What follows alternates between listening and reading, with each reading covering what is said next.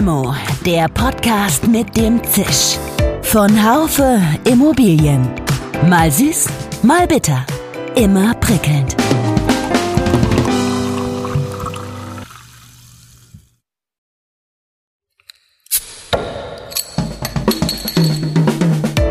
Limo, der Podcast mit dem Zisch. Von Haufe Immobilien. Mal süß, mal bitter. Immer prickelnd. Hallo und herzlich willkommen zur neuen Folge von Limo, dem Podcast von Haufe Immobilien. Es geht heute mal wieder, tata, um Digitalisierung. Ich bin sicher, Sie können dieses Buzzword auch nicht mehr hören. Es scheppert in den Ohren und trotzdem, es klingen doch immer wieder spannende Aspekte an. Ansätze wie digitaler Gebäudezwilling und digitales Ökosystem helfen uns auf dem Weg durch den Datendschungel. Ein Wegweiser ist das PropTech Building Minds.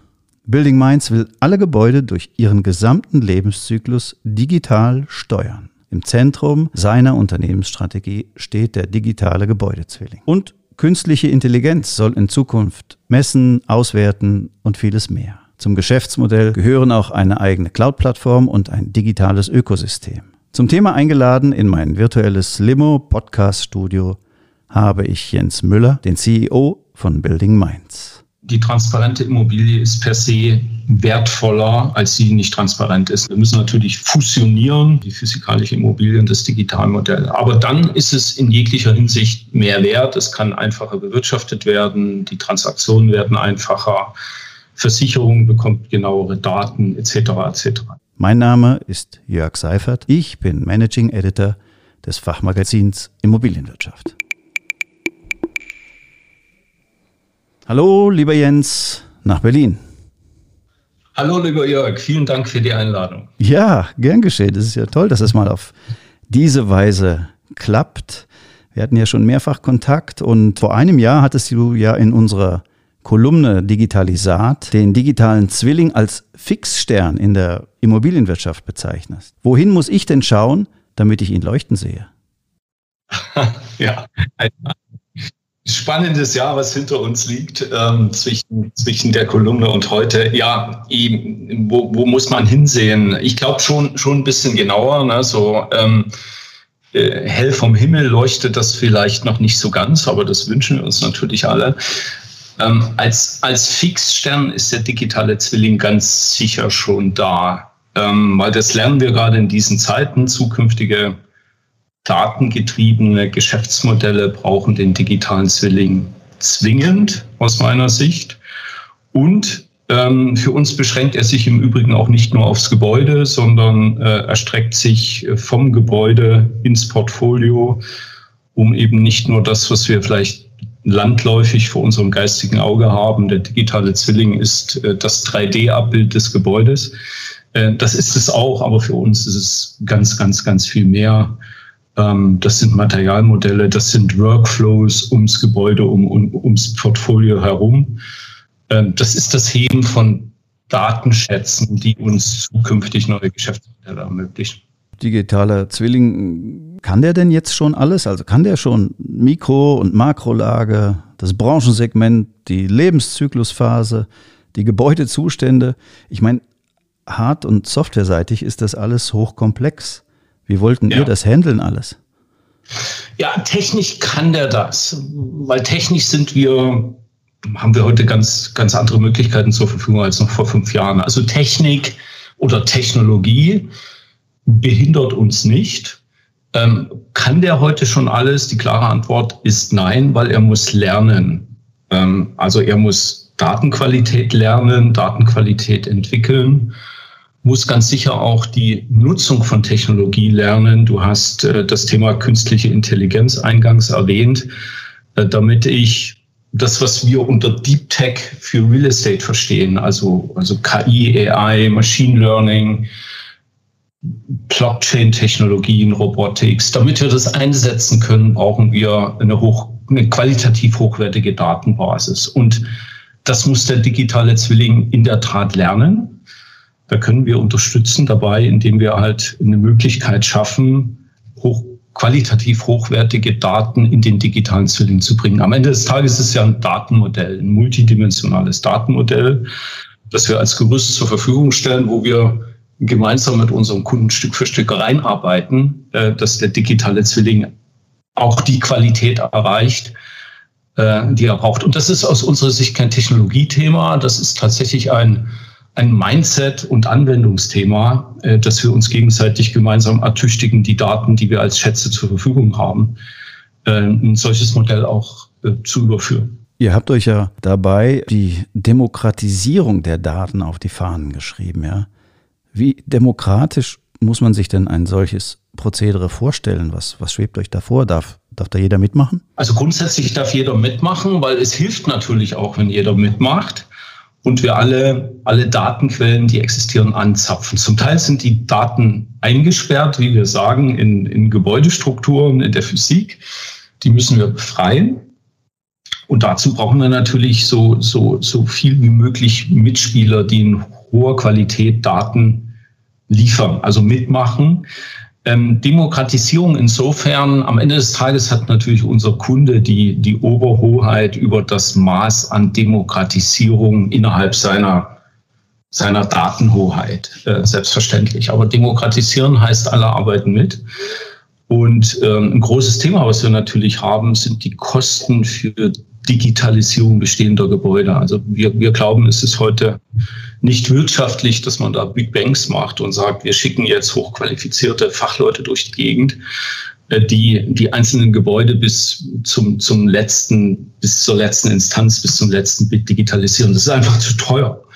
Äh, wofür wir aber stehen und was wir enablen, ist, dass de facto auch weniger ausgebildete Teilnehmer, weniger ausgebildete aus ganz verschiedenen Gründen, ähm, an, an dieses Thema Digitalisierung herangeführt werden, dass man letztendlich den, den Menschen, die im Gebäude leben natürlich auch, aber die es auch betreuen, bearbeiten etc., äh, Applikationen zur Verfügung stellt, mit der sie das Gebäude Stück für Stück digitalisieren können. So, man kann es sich vielleicht vorstellen, wie wie Google uns benutzt mit Street View und anderen Technologien. Also wir tragen ja mit der Nutzung de facto auch täglich dazu bei, dass ähm, die Datenqualität höher wird. So bauen wir das für, für Real Estate, dass wir auch äh, einer Lower Skilled Workforce was in die Hände geben kann, was zum einen den Datenstandard erhöht, die Qualität, zum anderen aber auch bei der Ausbildung hilft. Also man stellt de facto Applikationen augmentiert zur Verfügung, die gleichzeitig auch ein bisschen Lerncharakter sozusagen da reingeben, um ähm, auch die, die Affinität, die, die Bereitschaft, äh, digital zu arbeiten, ein Stück weit. Das ist ein langer Weg, das ist uns klar, aber, aber äh, Skills, gerade Digital Skills in Real Estate ist ja eine große Herausforderung. Ja, Wirtschaftlichkeit hast du genannt, ist eine Grundvoraussetzung und natürlich, dass das Ganze äh, gut bedienbar sein muss. Ja, das äh, sehe ich auch so. Also das muss der Facility Manager vor Ort und auch der CEO muss das handeln können. Äh, kann man da schon sagen, wie weit ihr seid? Seid ihr noch in der Traumlandschaft oder bereits in der Wirklichkeit angekommen? Ein bisschen träumen müssen wir natürlich immer, um, um die Vision, die wir uns auch ähm, zum Ziel gesetzt haben, Schritt für Schritt zu, zu verwirklichen. Das hört wahrscheinlich auch nie auf. Ne? Das sind Technologiezyklen, die uns äh, eine ganze Weile beschäftigen werden. Ist man da jemals fertig mit? Wahrscheinlich nicht. Dann kommt irgendwas Neues. Und Technologie kommt uns ja in, in, in massiver Art und Weise entgegen. Die wollen wir natürlich auch einsetzen, verfügbar machen und in den Prozess reinbringen. Ähm, du hast zwei Beispiele genannt, der CEO und der Facility Manager. Ähm, die, die, glaube ich, auch unterschiedlich auf dieses Thema schauen. Der CEO kauft Dashboards. Ne? Der, der CEO kauft ein Cockpit, der kauft Transparenz, der kauft Realtime-Transparenz für sein Gebäude, sein Portfolio etc. Und ähm, Dashboards gibt's in, in, in vielfältiger Weise heute schon. Also wir machen das ganze Thema Nachhaltigkeit sehr transparent, wie du weißt, da kommen wir vielleicht noch drauf. Ähm, aber auch ähm, alle Themen, die um das Gebäude herum Transparenz schaffen. Also wann sind Wartungen fällig? Wie geht man mit äh, Verträgen um? Äh, seine eigenen Kunden im Gebäude, wie kann man das miteinander korrelieren? Das sind Cockpits, da gibt es ein ganzes Set davon, äh, mittlerweile als Bestandteil unserer Plattform. Äh, das macht üblicherweise einen, ein C-Level glücklicher oder lässt die ruhiger schlafen. Und das wollen wir natürlich auch in entsprechender Weise bedienen und ein hohes Maß an Transparenz schaffen, weil wir am Ende des Tages glauben, dass das die Immobilie und das Portfolio auch aufwertet. Der Facility Manager, ich glaube, da schauen wir ein bisschen auf eine Herausforderung der Branche. Ähm, wie positioniert sich ein Portfolio-Owner, wie positioniert sich ein Facility Manager? Das hat, glaube ich, viel mit Prozessoptimierung zu tun. Ähm, insofern ist der Facility Manager wahrscheinlich sogar die größere Herausforderung, ähm, ihn in ein System zu holen, das demokratisch ist in, im Sinne von Daten. das, ähm, aber das sind wir in vielen Gesprächen heute, um auch äh, dafür äh, Tools, Plattformen, Applikationen zur Verfügung zu stellen, dass wir sozusagen in der ganzen Pyramide von äh, Portfolio Owner, wenn man das mal als, als Spitze der Pyramide sehen will, bis runter zum Tenant, zum Bewohner auf jeder Ebene entsprechendes Maß an Transparenz zur Verfügung stellen und eben auch die Teilnehmer motivieren, da mitzuarbeiten, weil sie, glaube ich, am Ende des Tages sehr viel davon haben. Ja, du sprachst von einem multidimensionalen Datenmodell. Also da müssen ja noch Planungs-, Vertrags-, Echtzeitdaten, Gebäudezustand, Ausrüstung, alles soll damit einfließen. Also ich äh, beobachte ja den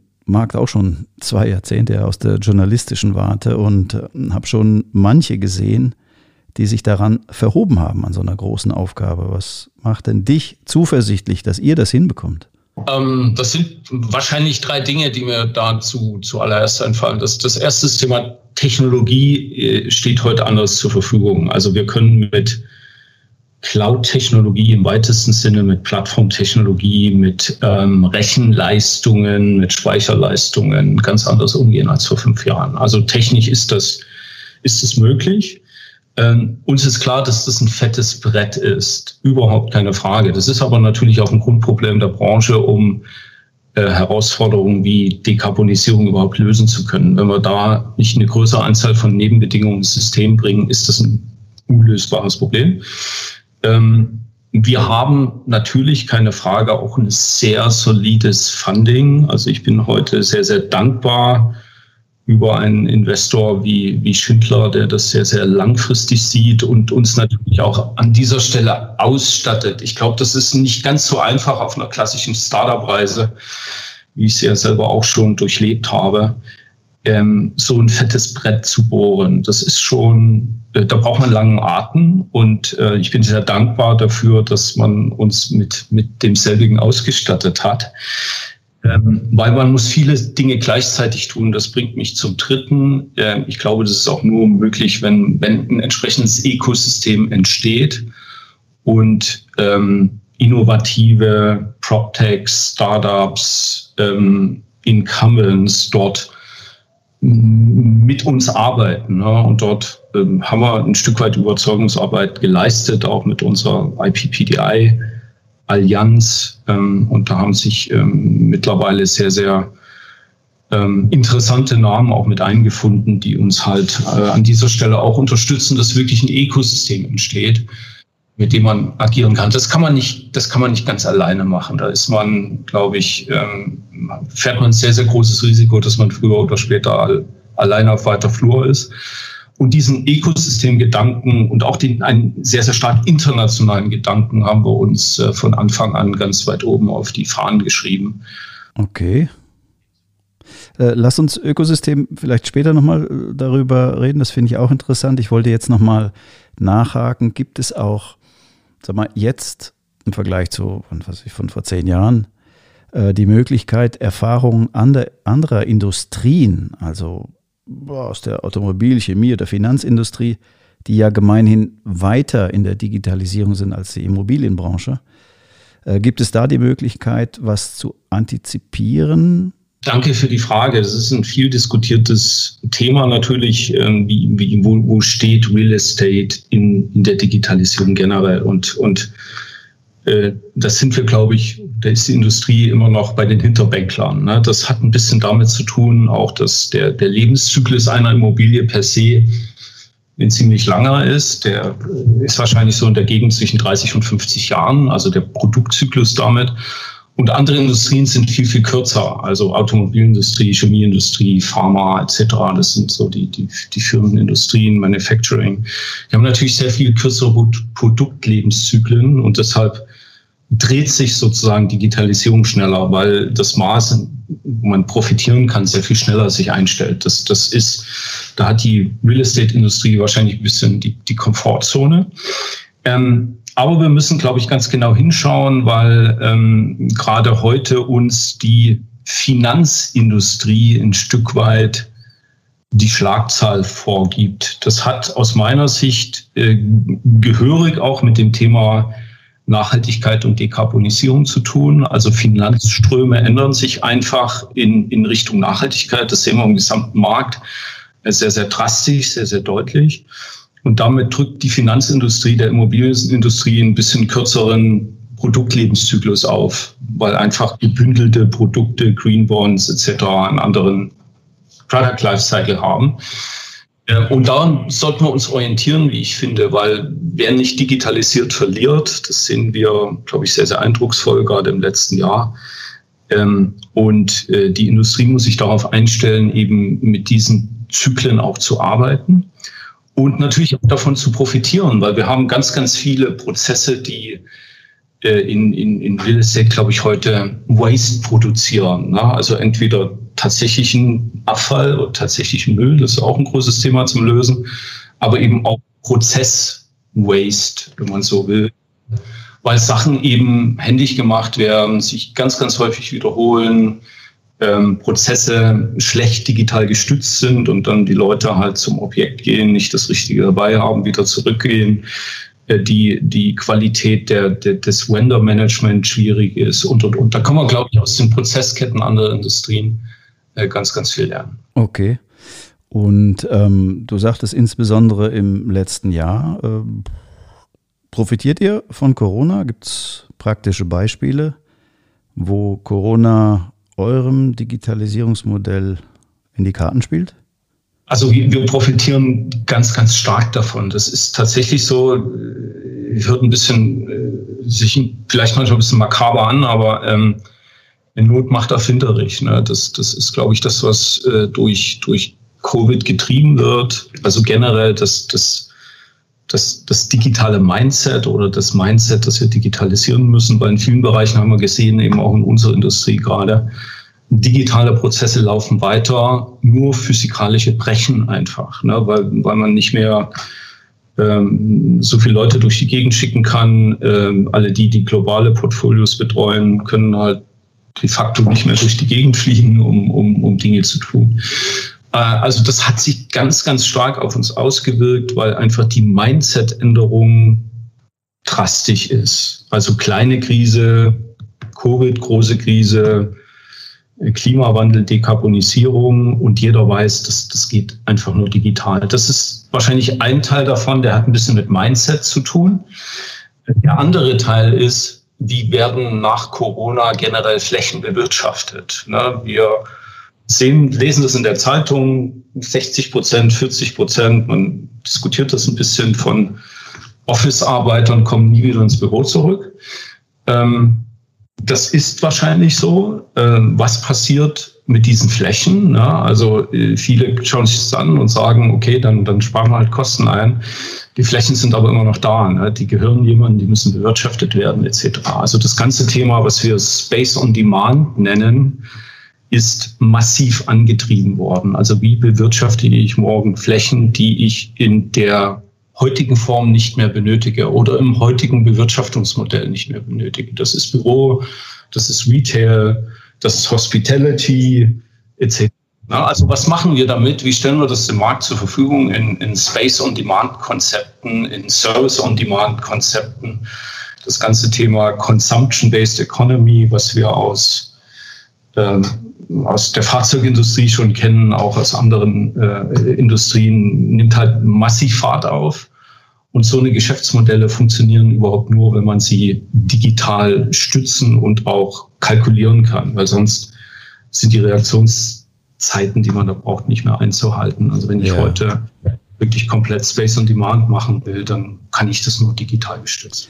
Ja, digital stützen und kontrollieren ist ein gutes Stichwort auch noch. Ähm, also mir ist klar, dass das smarteste Gebäude und die beste Sensorik ins Leere laufen, wenn die generierten Daten nicht in den Gesamtkontext des Immobilienmanagements da eingebettet sind. Ja.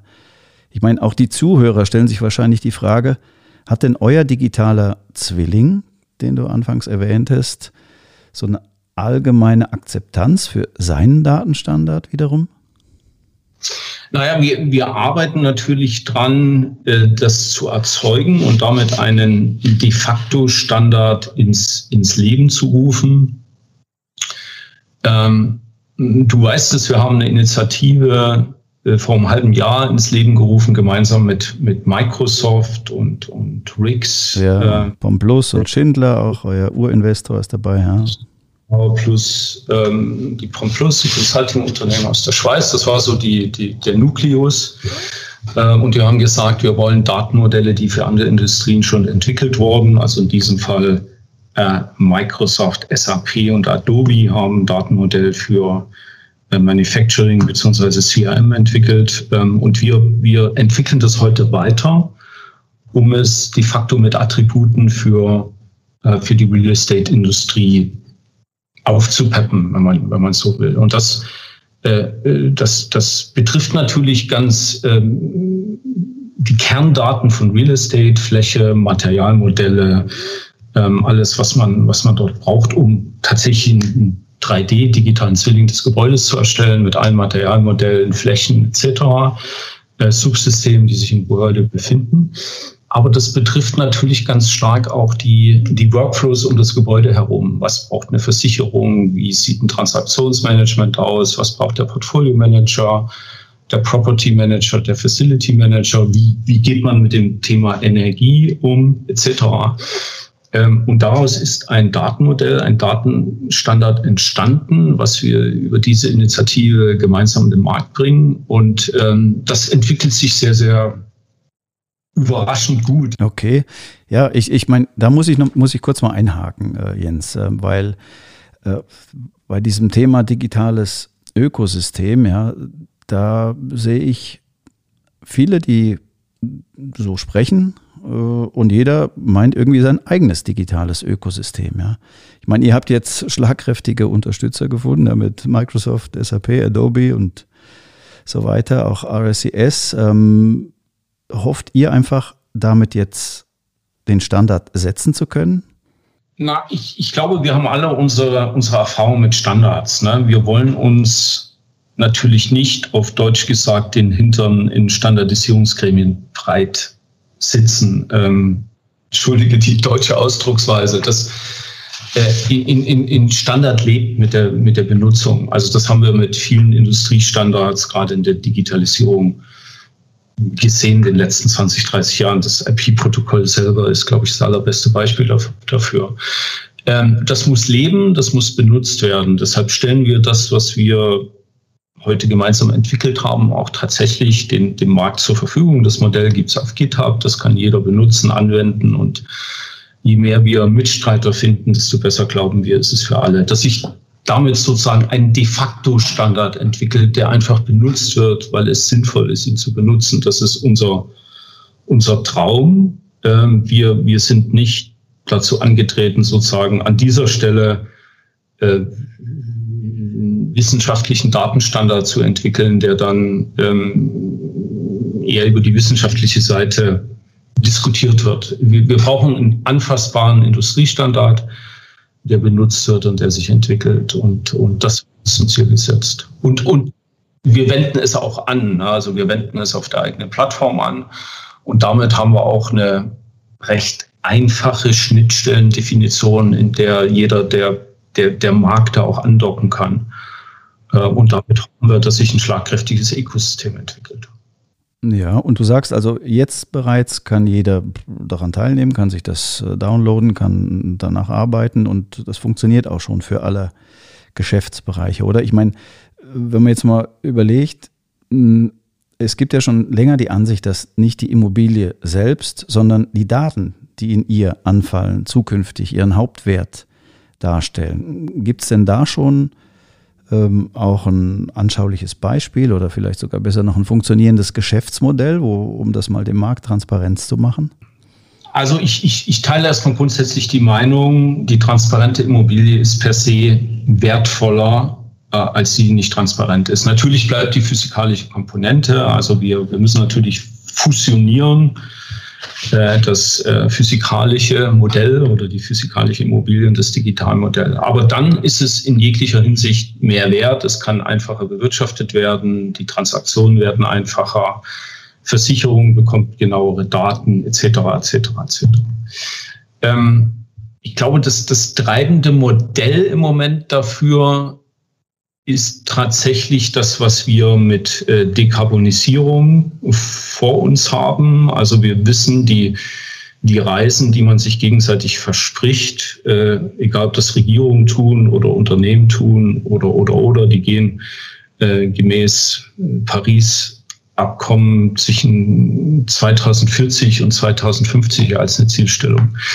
Ähm, damit entwickelt sich natürlich auch ein Wert. Die, die Unternehmen müssen investieren, um, um äh, diese Reise bestreiten zu können. Das beeinflusst deren Portfoliowert etc. etc. Also der Daumenwert ist ja heute, der häufig mal gehandelt wird. Um das zu schaffen, müssten wir zwei Prozent des Wertes von Immobilien, Portfolio, Gebäude jedes Jahr investieren in, in Upgrades. Wenn man sich heutigen Portfolios ansieht, sind das natürlich gewaltige Summen die bewirtschaftet werden müssen, äh, um den höchstmöglichen Effekt zu erreichen. Das stützen wir mit unserem Modell und das ist aus meiner Sicht auch das, das krasseste Geschäftsmodell, was sich dort entwickeln kann, weil einfach ganz, ganz viel Geld dafür dem Markt zur Verfügung gestellt werden wird und, und das muss gezielt bewirtschaftet werden. Okay. Wie viele Kunden habt ihr bereits so aktive?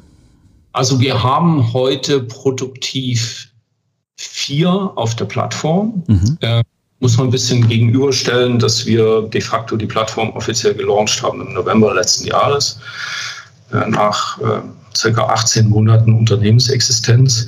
Wir haben aber vorher viel Co-Innovation gemacht, also um, um eben auch Produkte zu entwickeln, die nicht am Markt vorbeigehen. Okay. Insofern ist der, der erste produktive Kunde auch ein großes deutsches Chemieunternehmen mit vier Buchstaben, ähm, die wir jetzt äh, gerade produktiv bringen. Ähm, das sind wir mitten im, im, im Rollout. Ähm, aber das ist de facto eine Migration von Co-Innovation nach, nach Produktion. Äh, da gehen jetzt äh, 6000 Gebäude auf die Plattform, oder sind es schon. Äh, wir haben ähm, ähnliche produktive Szenarien, unter anderem auch mit unserem Investor. Das hat sich sehr sehr schnell und interessant entwickelt, war vielleicht gar nicht so geplant. Ähm, aber dann hat man schnell gemerkt, ja, der Investor ist ja selbst in Corporate Real Estate, der global aufgestellt ist. Insofern äh, geht das Portfolio auch gerade produktiv, auch mit äh, interessanten Projekten in Deutschland, der Schweiz und in China, äh, was uns auch ein bisschen Druck auf den Kessel bringt zum Thema globale Technologieentwicklung. Wie transferiert man zwischen China und Europa und zurück etc. Und wir haben zwei äh, Vertreter, die ich Stand heute noch nicht offiziell nennen darf, aus dem Bereich Corporate Real Estate, aber auch ähm, zwei, zwei Namen, die führend sind äh, im, im Thema Dekarbonisierung, wo man de facto das Thema Dekarbonisierung mit Operations und den Betrieb von Gebäuden und Portfolio, Portfolios gut zusammenbringen kann. Mhm. Ansonsten nach dem Launch im, im November entsteht eine, eine sehr, sehr spannende Pipeline gerade von, von Unternehmen, mit denen wir sprechen. Ähm, ein Teil davon findet sich auch in der IPPDI-Initiative wieder. Okay. Du sagtest, ihr, seid noch nicht allzu lange am Markt, ähm, 18 Monate und ihr seid gut finanziert. Wann ist denn äh, Break-Even angestrebt? Also wir haben ja offiziell gelauncht am, oh, interessant, am 6. März 2019. Ah. Also okay. heute, heute, ist der 9. Wir haben äh, diesbezüglich dann ein Jubiläum, äh, Product Launch, offiziell 18 Monate später. Ähm, wir haben ursprünglich einen, also Richtung Break-Even, einen Fünfjahresplan sozusagen gemacht. Den passt man natürlich permanent an. Da gibt es Situationen, die das beeinflussen, wie das letzte Jahr etc. Also offiziell wäre das für uns geplant ähm, in 2024. Ähm, da gibt's aber immer in Aber, und das Aber ist, wie viel investieren wir in Skalierung. Wenn wir sagen, okay, wir, wir haben eine Situation, dass wir, dass wir skalieren können mit der Plattform, ähm, dann hat man natürlich immer eine Diskussion mit dem Investor, skaliert man dann, um Footprint zu bekommen, ähm, oder trimmt man auf Profitabilität, um, um Break-Even, Return on Invest zu bekommen. Das ist eine, eine permanente, sehr, sehr gute Diskussion, die wir gemeinsam führen, äh, die ja auch ein bisschen was zu tun hat mit, äh, was, was passiert da in dieser Branche gerade und muss man gegebenenfalls schneller skalieren, um ähm, ähm, einen größeren Footprint im Markt zu bekommen. Das werden wir regelmäßig diskutieren und auch wahrscheinlich immer wieder neu entscheiden. Ja, 2024 ist so lange jetzt auch nicht mehr hin. Äh, wir werden das weiter äh, beobachten, ja, wie es mit euch am Markt weitergeht. Ich hätte jetzt zum Abschluss noch ähm, eine Frage, ein bisschen, ja, keine Ahnung, philosophischer Natur vielleicht ähm, oder in die Glaskugel guckend. Was, was denkst du denn? Was wird die Immobilienwirtschaft in der nächsten Zeit am stärksten transformieren? Ist es die Digitalisierung oder sind es die Regulierungen, die auf alle zukommen?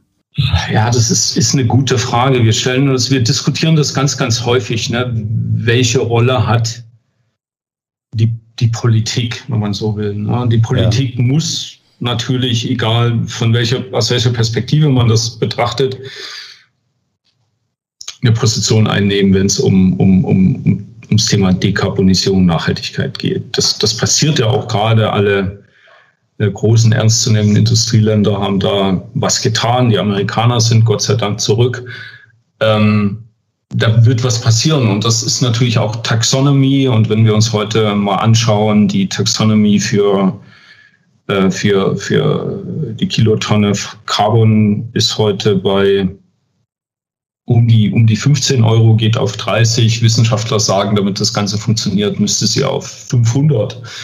Mhm. Ähm, das, wenn das einschlägt, sozusagen, das gemanagt werden muss, dann haben wir natürlich eine, eine, ganz, ganz große Herausforderung, die wir, auf die wir uns eigentlich freuen, weil das ist ja unser großer Teil unseres Geschäfts, äh, das zu unterstützen. Ähm, es wird aber auch ganz normal, das, das, das sieht man nämlich, ich habe es ähm, ein Stückchen früher gesagt, an, an Finanzierungsströmen, Investmentströmen, die sich heute ganz anders abbilden und darstellen wie vielleicht noch vor fünf oder zehn Jahren. Das wird genauso viel Druck bringen und wir glauben eben, genau wie in anderen Industrien, das transparente Wirtschaftsgut, was digital bewegt, gestützt, gemanagt werden kann, hat per se einen höheren Wert als das, als das nicht transparente Wirtschaftsgut. Und äh, die Industrie hat sicher äh, eine, eine sicher auch wohlverdiente Komfortzone gehabt, indem man gesagt hat, okay, ich besetze eine Lage und äh, da sozusagen Lage knapp ist und nur bedingt zur Verfügung steht, äh, erzeugt das generell einen Wert. Das ist ohne Zweifel in der Zukunft auch so. Ähm, jetzt versuchen wir gemeinsam das noch ein bisschen auf, aufzupeppen. Und klar, aus tief, tiefster Überzeugung äh, sage ich heute, wer nicht digitalisiert, verliert.